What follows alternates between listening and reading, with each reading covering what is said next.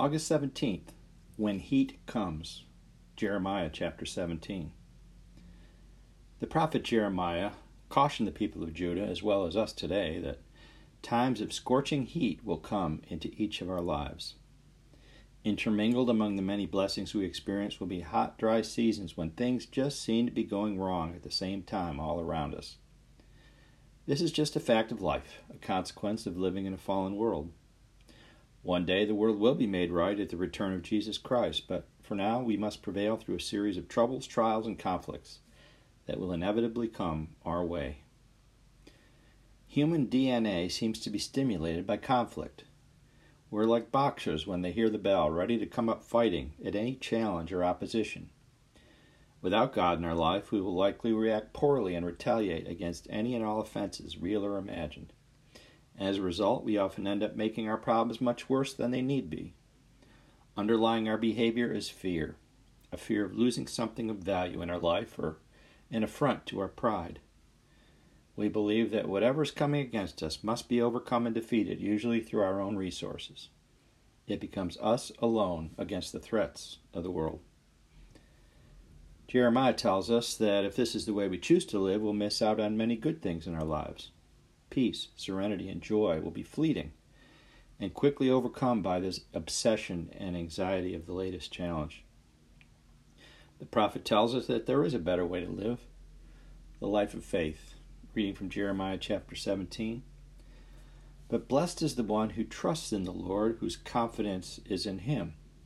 They will be like a tree planted by the water that sends out its roots by the stream. It does not fear when heat comes, its leaves are always green. It has no worries in a year of drought and never fails to bear fruit. Jeremiah 17, verses 7 through 8, New International Version.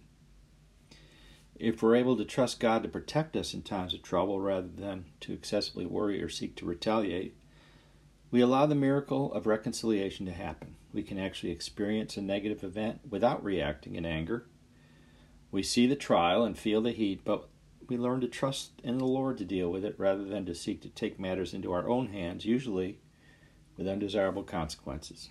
In times of trouble, life can appear hopeless. One discouraging thing after another may occur, and soon all we can imagine are more bad things happening. The flames of fear are fanned in our hearts until a sense of panic can set in. But God wants us to stay calm in these times and to keep faith in our hearts, even when our eyes do not see a way out. He wants us to know that He is there, nourishing the strength of our roots beneath the soil, and building us up for a brighter and better future ahead following Him. During one difficult time in my own career, I wrote out the, these Bible verses and put them on a wall where I could see it all day long. It helped me to get through a challenging season, emerging stronger and eventually gaining a favorable light in my company despite the difficulties of a failed project. In the Sermon on the Mount, Jesus addressed the concept of trusting God to get us through all of our day to day challenges. By putting our faith in Him, we'll not only survive, but thrive. And reading from Matthew chapter 6. So do not worry, saying, What shall we eat, or what shall we drink, or what shall we wear? For the pagans run after all these things, and your heavenly Father knows that you need them. But seek first His kingdom and His righteousness, and all these things will be given to you as well. Matthew chapter 6, verses 31 to 33. When the heat comes, whatever the situation, God wants us to remember to turn our trials and tr- troubles over to His tender care. He will never let us down and will always hold us up in His loving hands, providing for all of our needs. Is this easy to do? No, it is not. But any progress we make in this direction will bring great blessing and a sense of serenity. May God help us to grow along these lines, learning to trust Him more with our daily challenges and to help settle our differences with others in a peaceful manner without resorting to conflict when the heat comes. Reflection What situations in my life are robbing my peace today? Let us pray, Lord. Thank you that I can lean upon you whenever any challenge or problem comes my way. Teach me and empower me in the Holy Spirit to trust in you rather than to get angry or plan retaliation for an offense. Remind me that you are always there, protecting and nourishing me, even in times of great difficulty.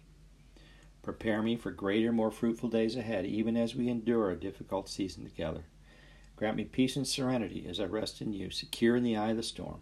In Jesus' name we pray. Amen.